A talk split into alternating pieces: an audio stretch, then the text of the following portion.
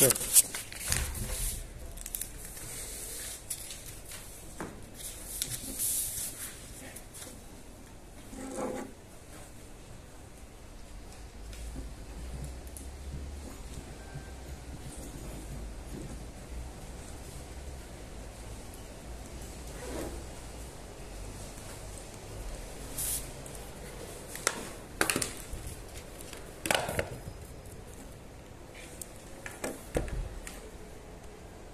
בפרשה שלנו, אז יש את ה...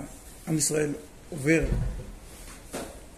לכאורה בפשט בלי לדעת בכלל, או על פי חז"ל ששמעו את הברכות של בלעם, שחשבו והגביר את הקול שלו, אה, עובר התמודדות רוחנית מיוחדת. בלעם נזכר כדי לקלל את ישראל ויצא מברך. אז לכאורה הוא נכשל, אבל בסוף הוא הצליח. בהצעה שהוא נתן ברגע האחרון, אז uh, הוא הצליח בנושא של בנות שיטים. כי היו 24 אלף חללים, שזה אומר, זה, זה 4.16 אחוז, בדקתי פה קודם. היום, היום אם זה היה קורה, אם היה כזה דבר במדינה, כאילו 4 אחוזים, זה, זה, זה, זה יותר מ-100 אלף. זה פצצה שאין כמוה. אז הוא הצליח. מאיפה יודעים שזה בלעם? מפורש בתורה אחר כך, במלחמת מדיין. כתוב, ויאמר עליהם משה לגיבורי המלחמה, אחי ייתם כל נקבה? הן הנה היו לבני ישראל בדבר בלעם למסור מעל בהשם על דבר פאור, ותהיה מגפה בעדת השם.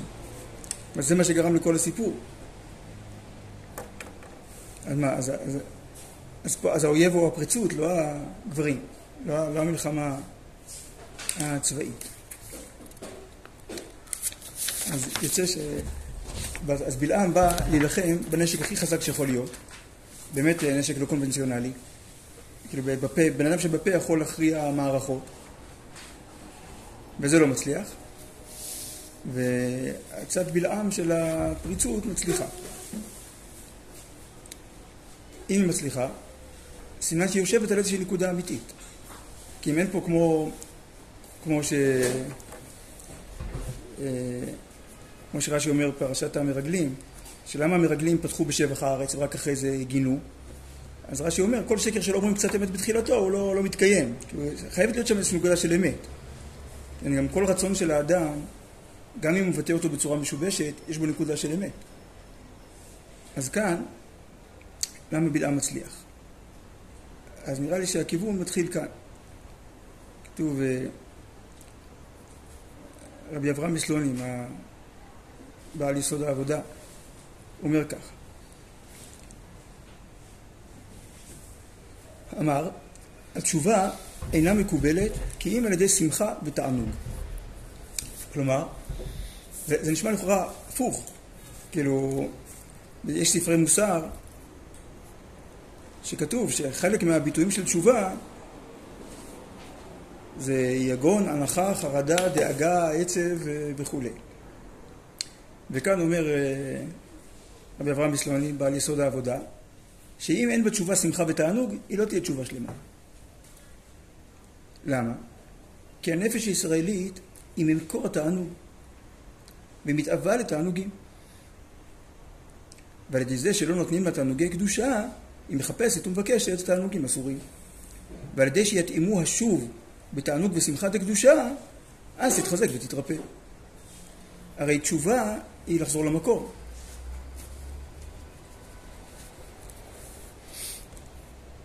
שינוי מעשיים, אפילו תיקון מעשיים, בלי חזרה למקור,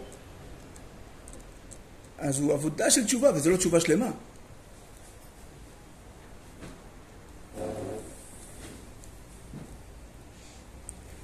זה לחזור למקור לפני שהוא השתבש. זו תשובה שלמה. לחזור למי שהייתי לפני שפגמתי. זו תשובה שלמה. או להיות אני לגמרי. זו תשובה שלמה. אז מי זה אני לגמרי? להיות מחובר למקור התענוג. כנפש ישראלית, משם היא באה, לשם היא שייכת. ורק משם היא תתרפא. שהיא תזכה להרגיש שוב את התענוג המקורי. כי זה כמו... זה כמו זיוף. זיוף מתוחכם, שקשה להבחין. רק כשמשווים, אותו מול הדבר האמיתי, פתאום נהיה ברור מה האמת ומה הזיוף.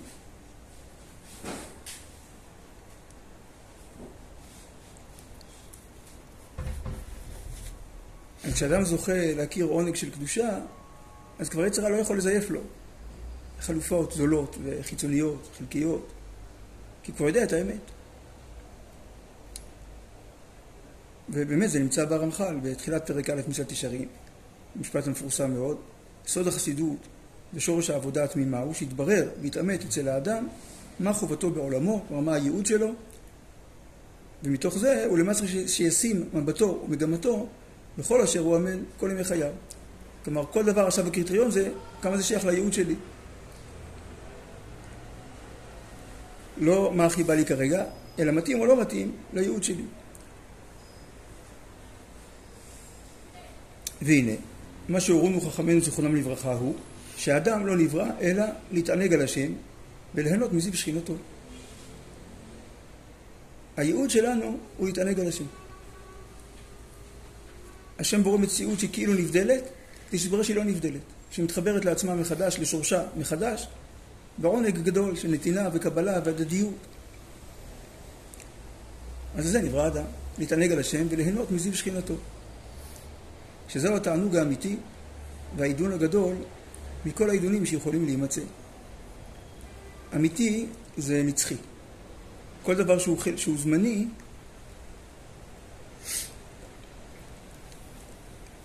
הוא לא אמיתי. כי מתי שהוא נגמר, זה כבר לא רלוונטי, זה כבר לא נוכח, זה כבר לא אמיתי. אמיתי זה נצחי, אמת זה נצח. אז התענוג, האמית, התענוג האמיתי הוא רק תענוג שאין לו סוף. תענוג שאין לו סוף, אפשר להתענג רק על האין סוף. אותו דבר, כל עונג חלקי, אז הוא לא שלם.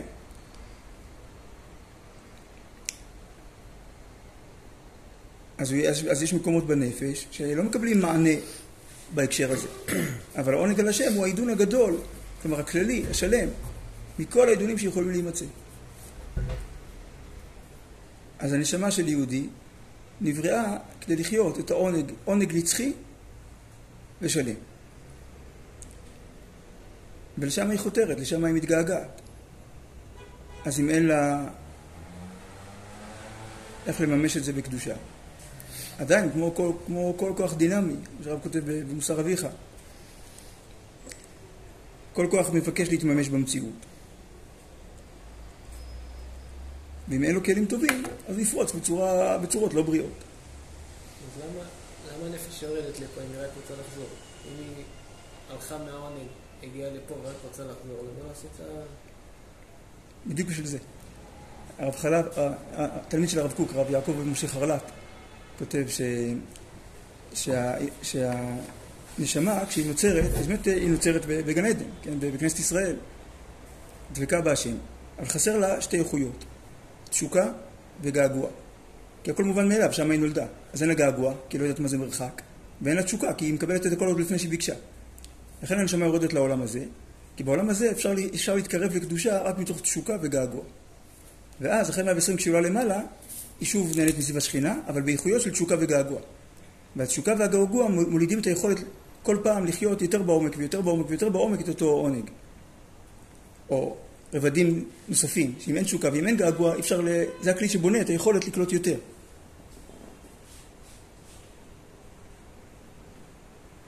זה שווה. ואם אנחנו יורדים ועושים לא... מה? אם יורדים ולא... אה, אז יש אה, מקצה שיפורים, כזה או אחר.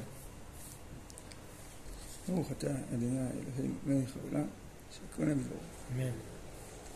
אבל בסוף לא יידח ממנו נידח, כולם יגיעו לאותו מקום.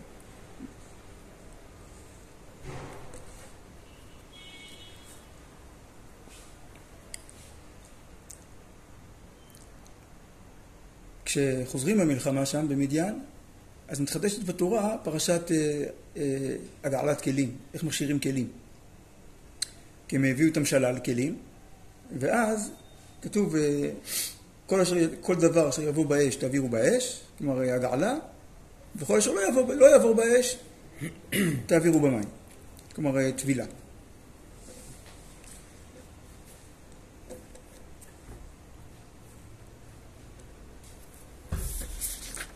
אומר רבי נחמן, בטהרת הלב, איך מתארים את הלב? אחרי שהוא כבר נכווה בדברים אה, שליליים, ברצונות שליליים. אז איך מתארים לב? טהרה, אומר רבי נחמן, וטהרת הלב הוא על ידי שמתלהב ובוער ליבו לשם יתברך. על ידי זה נטהר הלב. כנגד שנתלהב ונבער לעבירה או לתאווה רעה, חס ושלום, כלומר אם זה מעשה או בנפש, שמזה נטמע ליבו, זה יוצר את הנתק ממקור החיים. כי תמיד טומאה זה ניתוק ממקור החיים וטהרה זה חזרה למקור החיים. לכן המים שמתארים נקראים מים חיים. אז לב טהור זה לב שמחובר לשורש החיות, ולב טמא שמנותק. אז נגד זה, לעומת זה צריך שיתלהב ויבער ליבו להשם יתברך. ועל ידי זה יטהר ליבו.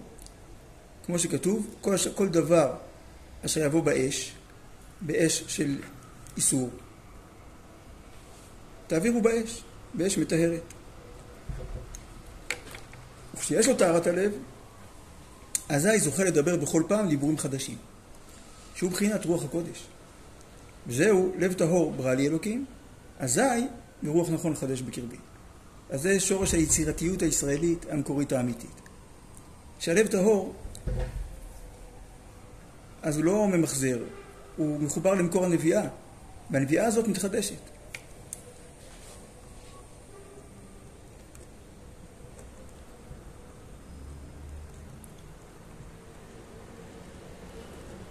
זה כמו, שוב, במסילת ישרים, טהרה זה עבודת השם לשמה.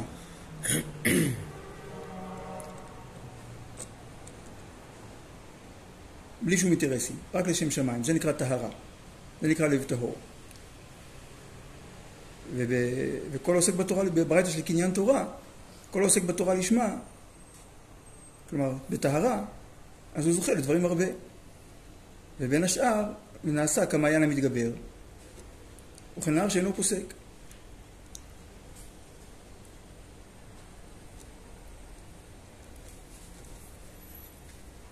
רואים את זה, מי שמכיר תלמידי חכמים כאלה, אתה, אתה רואה בן אדם שאתה תיתן לו לדבר מאה שעות רצוף, הוא יגיד רק דברים חכמים ולא יחזור משפט אחד פעמיים. יש אנשים כאלה שממש נביאה כזאת של קודש, כאילו, בלי סוף. כי הוא מחובר פנימה. אז לזה מגיעים מתוך טהרה, כלומר חיבור למקור הנביאה, שזה האש של קדושה.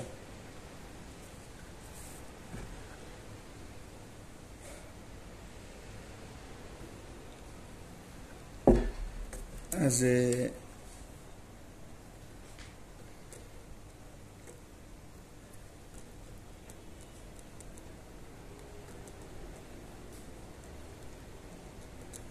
אז יצירת, אז יש מקומות שעושים סדנאות ליצירתיות. בוא, תחשוב אחרת. תחשוב מחוץ לקופסה.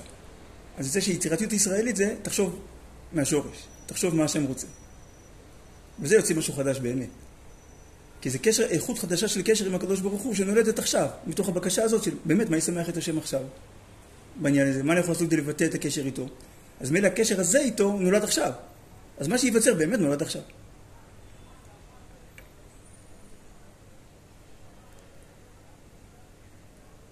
גם אם חיצונית זה דומה למשהו שעשיתי כבר פעם, אבל זה חדש, כי זה מבטא איכות חדשה של קשר.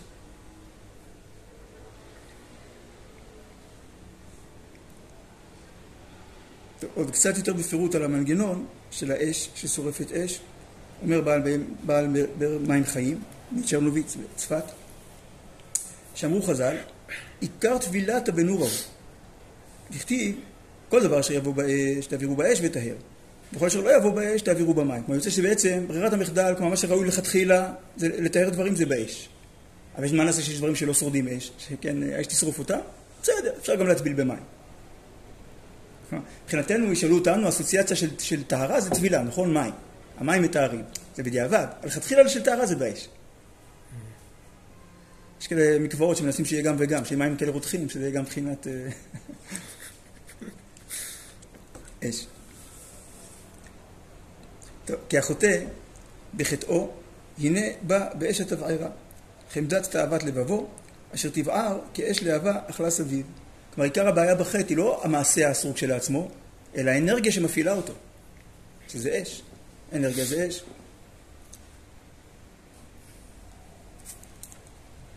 כי החטא עצמו במעשה הוא סימפטום.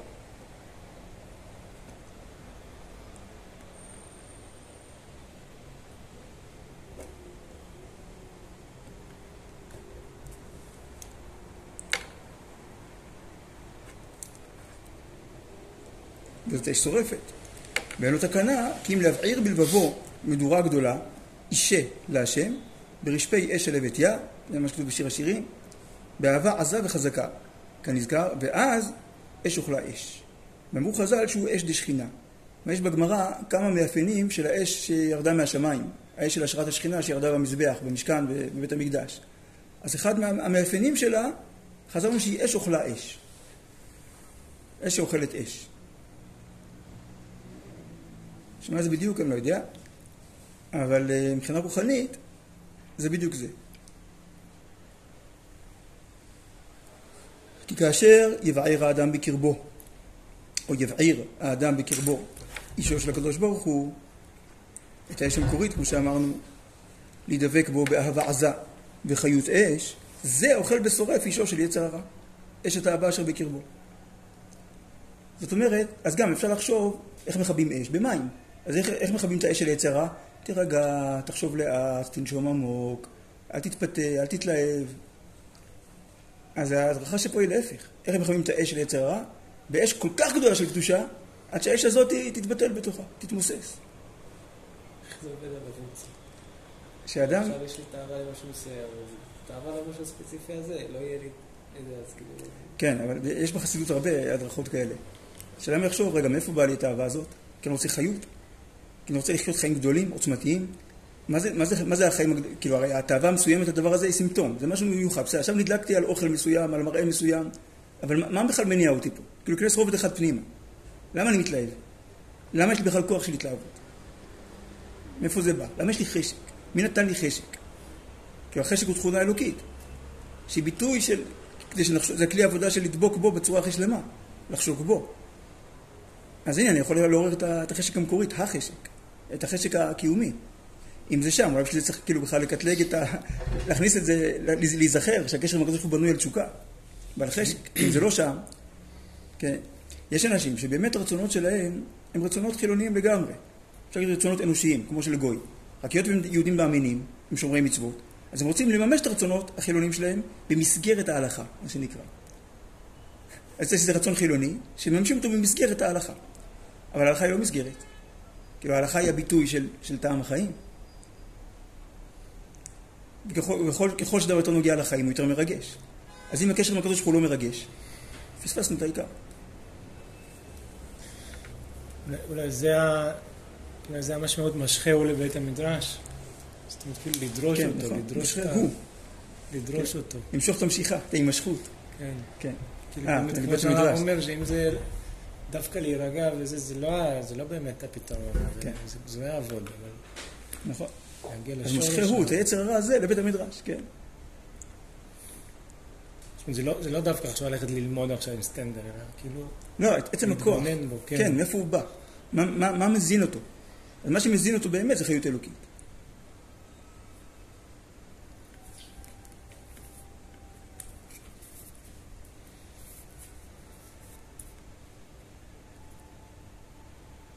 אז זה האוכל ושורף אישו של יצר רע, אשת האהבה אשר בקרבו, ובזה מגביר היצר טוב על היצר הרע, וטובל עצמו באש.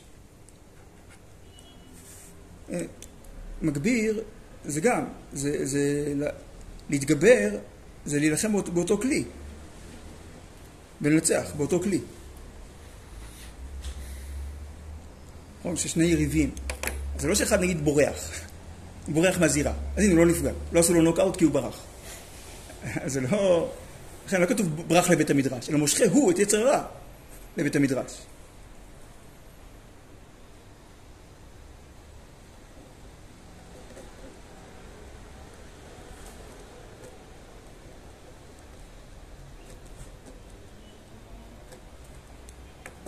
ואז כל דבר שיבוא באש, תעבירו באש וטהר.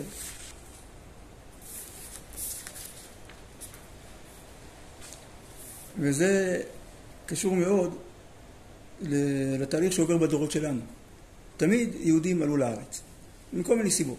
באמת בעיקר, הרי זה, כאילו כשמדברים על העליות לאורך הדורות, כאילו קשה לנו לצייר את ה, על מה מדובר. כאילו בתקופות של עד לפני 200 שנה, היו שודדי דרכים על אמת. כאילו היה מסוכן לצאת, כאילו המשילות הייתה מאוד מוגבלת. במיוחד באזורים מאוד מאוד רחבים. כן, במזרח אירופה, שרוב עם ישראל ישב שם, 90% מעם ישראל היו במזרח אירופה. עד לפני 100 שנה, 120 שנה בערך. אז אה, קצת יותר כבר, עד ההגירה הגדולה, זה כבר 140 שנה בערך. אז אפילו לנסוע מעיר לעיר זה היה סכנת נפשות. אפילו במרכז אירופה גם, כאילו, לנסוע מעיר לעיר זה היה סכנת נפשות. עכשיו, רוב האנשים, רוב היהודים, חיו ממש בדחקות. כאילו, ממש מן היד לפה. כאילו, התפרנסו כדי לשרוד את, ה, את היום. עכשיו, כדי לצאת לדרך, שהיא כשלעצמה מסוכנת מאוד, וגם ההפלגה מסוכנת מאוד, עכשיו צריך, אה, מש... עכשיו בדרך לא עובדים. זאת אומרת, צריך לחסוך מספיק, מספיק כסף כדי, כדי להתפרנס כל הדרך. דרך אגב, בגלל זה היו שודדים. כי אנשים שהיו יוצאים לדרך היו לוקחים איתם הרבה כסף. אז כדי, כדי לעלות לארץ, צריך לחסוך כסף שיספיק לזמן, לנסיעה, עד לנמל, להפלגה, שזה גם היה מאוד יקר, וגם להתקיים בארץ, כי בארץ באמת לא היה ממה להתפרנס. נגיד שמישהו סנדלר של העיירה, יש לו קליינטורה, בארץ ישראל מן הסתם היה סנדלר אחד, לפחות, ואז מישהו עולה לארץ, כאילו לא צריך פה עוד סנדלרים, כאילו, ואתה לא לעשות מחקר שוק, כאילו מה, מה, מה כרגע מבוקש פה, איזה מקצוע, אז ממה בן אדם מתפרנס? אז באמת אנשים שעלו לארץ, היה מסירות שאי אפשר לדמיין אותה. ממש מסירות נפש כפשוטו. הפלא זה לא ש, ש, שכל דור היו אנשים שכן עשו את זה. לא, לא כאילו, למה אנשים לא עלו כל הדורות? כאילו, צריך להכיר את המציאות. באמת, הרבה מאלה שעלו הם היו, היו גדולי ישראל. שמבחינתם שהגעגועים שלהם, הרצון שלהם לחיות פה, להיות בארץ הקודש, זה התגבר על הכל. עכשיו, מה קרה בדור, בדור, בדורות שלנו, של התחלת התעוררות התנועה הלאומית?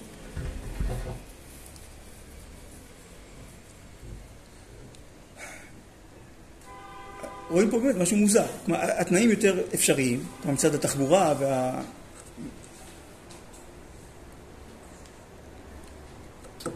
אבל יש פה אש מסוג חדש.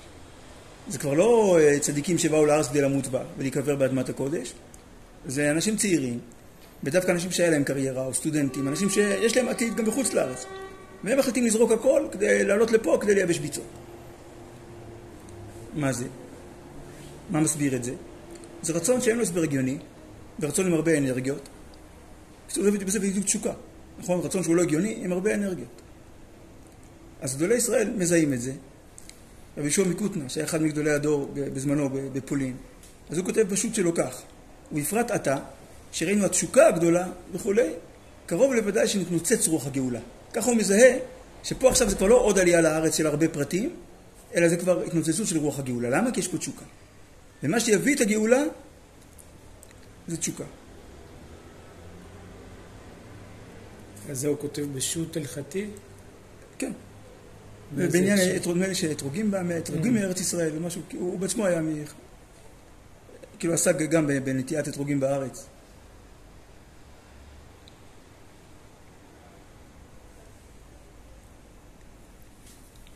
אומר הרב קוק, הרוח הצעיר, התובע את ארצו, שפתו, חירותו וכבודו, ספרותו, נכוחו, רכושו.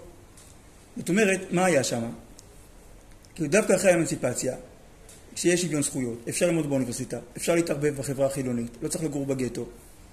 אז ניסו לעשות את זה, וחטפו שוק.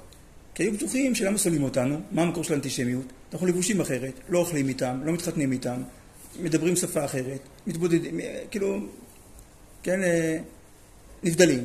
אז השונות מביאה לניכור ולעוינות, אז לכן שונאים אותנו. אבל אם יראו, נדבר איתם, נחיה איתם, יראו שאין לנו קרניים וזנב, שאנחנו בני אדם כמו כולם, אז אה, תפסיק האנטישמיות. ומה התברר? שהאנטישמיות לא רק שהיא לא פסקה, היא גדלה. דווקא בדור הזה. ואז האכזבה הזאת, היא הייתה ראשית הלאומיות, ראשית הלאומיות החילונית. של אה, השחר והשילוח, של פרץ סמולנסקין, ואחרי זה חיבת ציון וכל זה, ואחד העם, ש... שאמרו, די, הכל, כאילו אמרו, אז לא שונאים אותנו כי אנחנו דוסים, הנה, אנחנו כבר לא דוסים. למה שונאים אותנו? כי אנחנו חיים חיים לא נורמליים. למה יהודים בגלות עבדו באלוף גשפטים?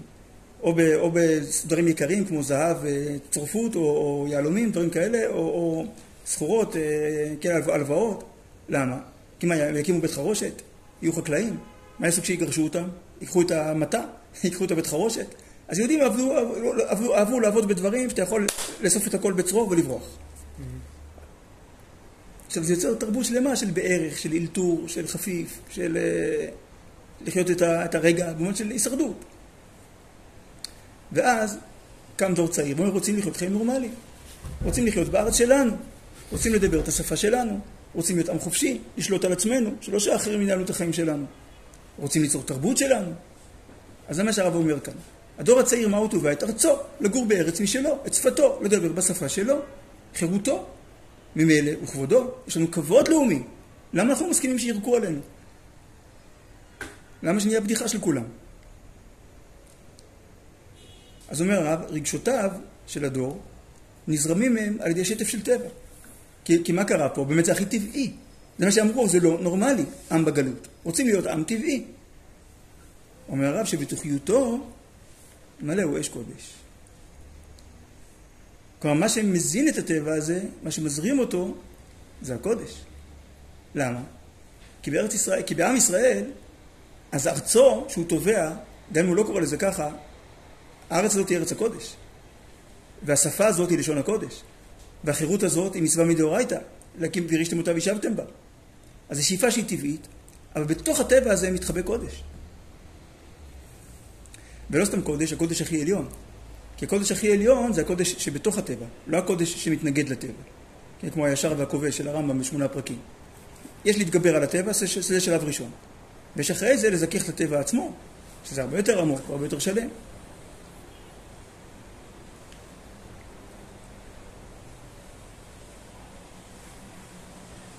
ואולי, וזה מה שאומרים בתשעה באב, תפילה שאומרים פעם אחת בשנה, ברכה שאומרים פעם אחת בשנה בנוסח של לבני ירושלים בתשעה באב.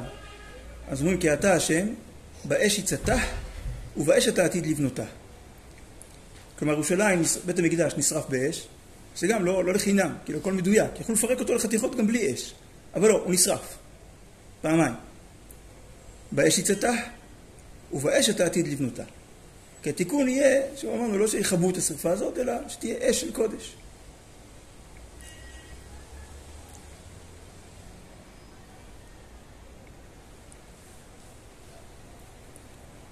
וזה קשור גם לפסוקים בהושע,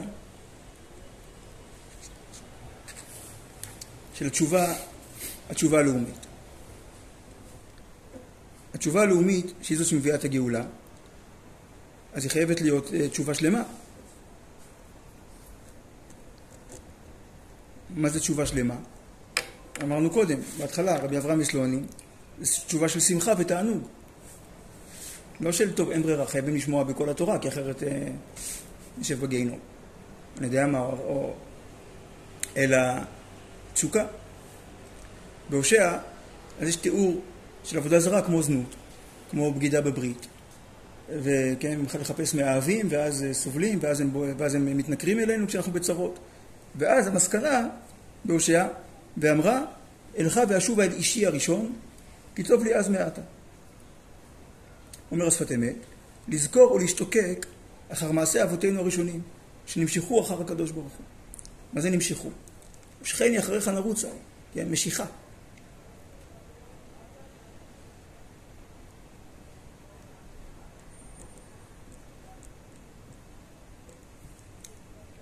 יש דברים, יש רצונות או איכויות שאדם, אה, שאדם יוזם, שאדם בונה אותם. הוא מחליט שהוא רוצה משהו, מגיע למסקנה שזה טוב לו, ואז הוא, הוא עובד כדי להיות מסוגל לעשות את זה, נגיד לרכב על אופניים. אדם מחליט שהוא רוצה וקונה את המיומנות. אבל דברים טבעיים, אדם לא יוזם, אדם מגלה אותם. נגיד, אם אדם לא, לא אוכל, אז הוא מגלה שיש בתוכו רעב. זה לא שהוא מחליט להיות רעב, שהוא מחליט שצריך לאכול. אלא הגוף מאותת לו, ואז הוא, הוא, הוא, מה שהוא חווה זה, זה התוודעות לכוח פנימי. לרצון פנימי, לדחף פנימי לאוכל. כן, או המשיכה בין המינים. אדם מגלה אותה בתוכו. פתאום קולט שהוא מסתכל על דברים בצורה אחרת, שהוא חווה אחרת, שהוא רוצה אחרת. אבל הוא מזהה משהו שקיים, הוא לא יוזם אותו. בשום צורה. געגוע. אדם לא, לא ראה אף אחד במשפחה שלו, ולא דיבר עם אף אחד במשפחה שלו כמה ימים, הוא מרגיש שחסר לו משהו, לא שהוא מחליט להתגעגע. הוא, הוא מרגיש, רגע, כאילו משהו פה לא, לא, לא יושב לי טוב, למה? אה, אולי כי לא דיברתי... אז אבותינו הראשונים נמשכו אחר הקדוש ברוך הוא. כלומר, אברהם אבינו מגלה את האלוקות במשיכה שלו לאלוקות.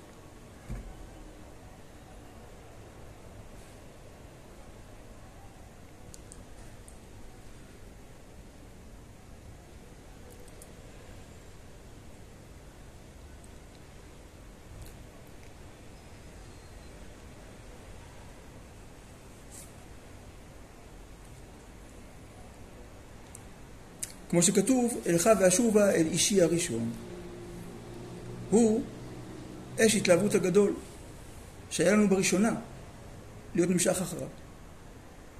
זאת אומרת, הביאור כאן הוא לא אלך ואשובה אל אישי הראשון, לא אל האיש הראשון שלי, אלא אל האש הראשונית שלי, אל שורש התשוקה.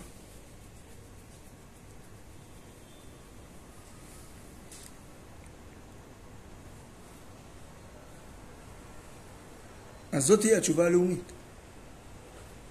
ככה היא נראית. זה לא תהיה, כבר בעיצומה, אבל ככה זה נראה.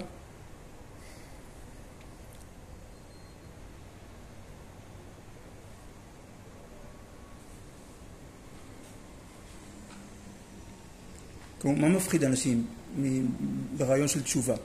שמרגישים כאילו זה לחיות חיים יותר אנמיים, חסרי חיות, עם פחות שמחה, עם פחות עוצמות. כי צריך להיות, אה, כי זה אסור וזה מותר, ובגלל זה אנשים לא עושים תשובה. ממקום בריא. כי הם מרגישים שזה, שזה ימעך להם את הנפש. ופיקוח נפש דוחה את כל התורה כולה. אז הם דוחים את כל התורה כולה. כי הם מרגישים שזה פיקוח נפש. אז מה התיקון? מה יביא לתשובת הדור? לחיות תשובה בצורה כזאת שתבטא את האמת. שלהפך זה הרבה יותר מעצים את הנפש, בכל המובנים, שמחברים אותה למקור השלם. כמו צדיקים גדולים, שאתם רואים איזה חיות. אנשים שבקושי ישנים, בגיל 90 אתה רואה אותם מלאים אה, אנרגיות. זה, זה גם אני זוכר שכשהייתי ילד אז סיפרו את זה, שהרב שך זצ"ל היה בן 90, ורופא בדק אותו, אמר, הוא לא בן 90, הוא כמו שלושה בני 30. הרב מלובביץ' היה עומד על הרגליים כאילו מוצא יום כיפור, כאילו בלי לשבור את הצום, כאילו מחלק כאילו לעשרות אלפים, לאלפים, כאילו... אה, כוחות שאין אותם בטבע. אבל אדם שהוא מלא אהבה, מלא אמונה, מלא קדושה, יש לו חיות, באמת, מחבר, מחובר לשורש החיים, יש לו חיים אחרים.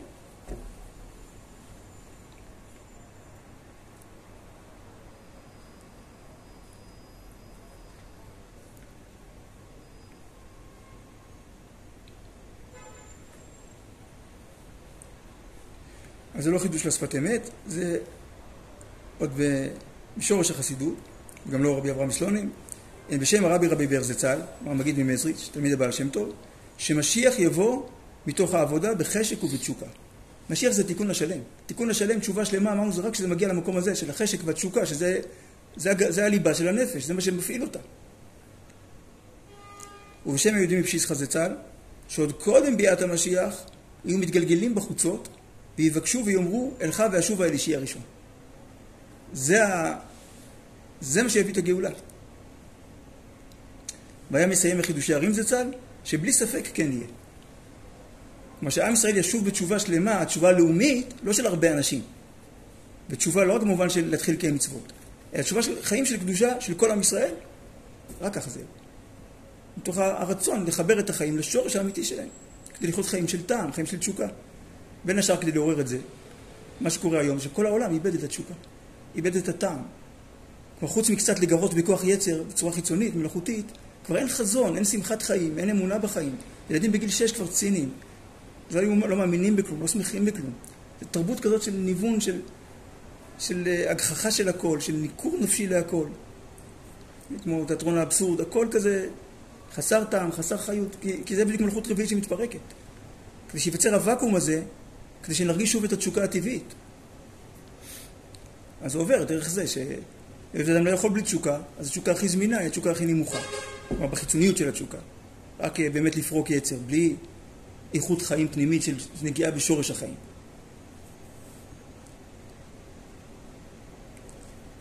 אבל זה חלק מתהליך שהולך אה, להתקרב לזה. לתשוקה של קדושה.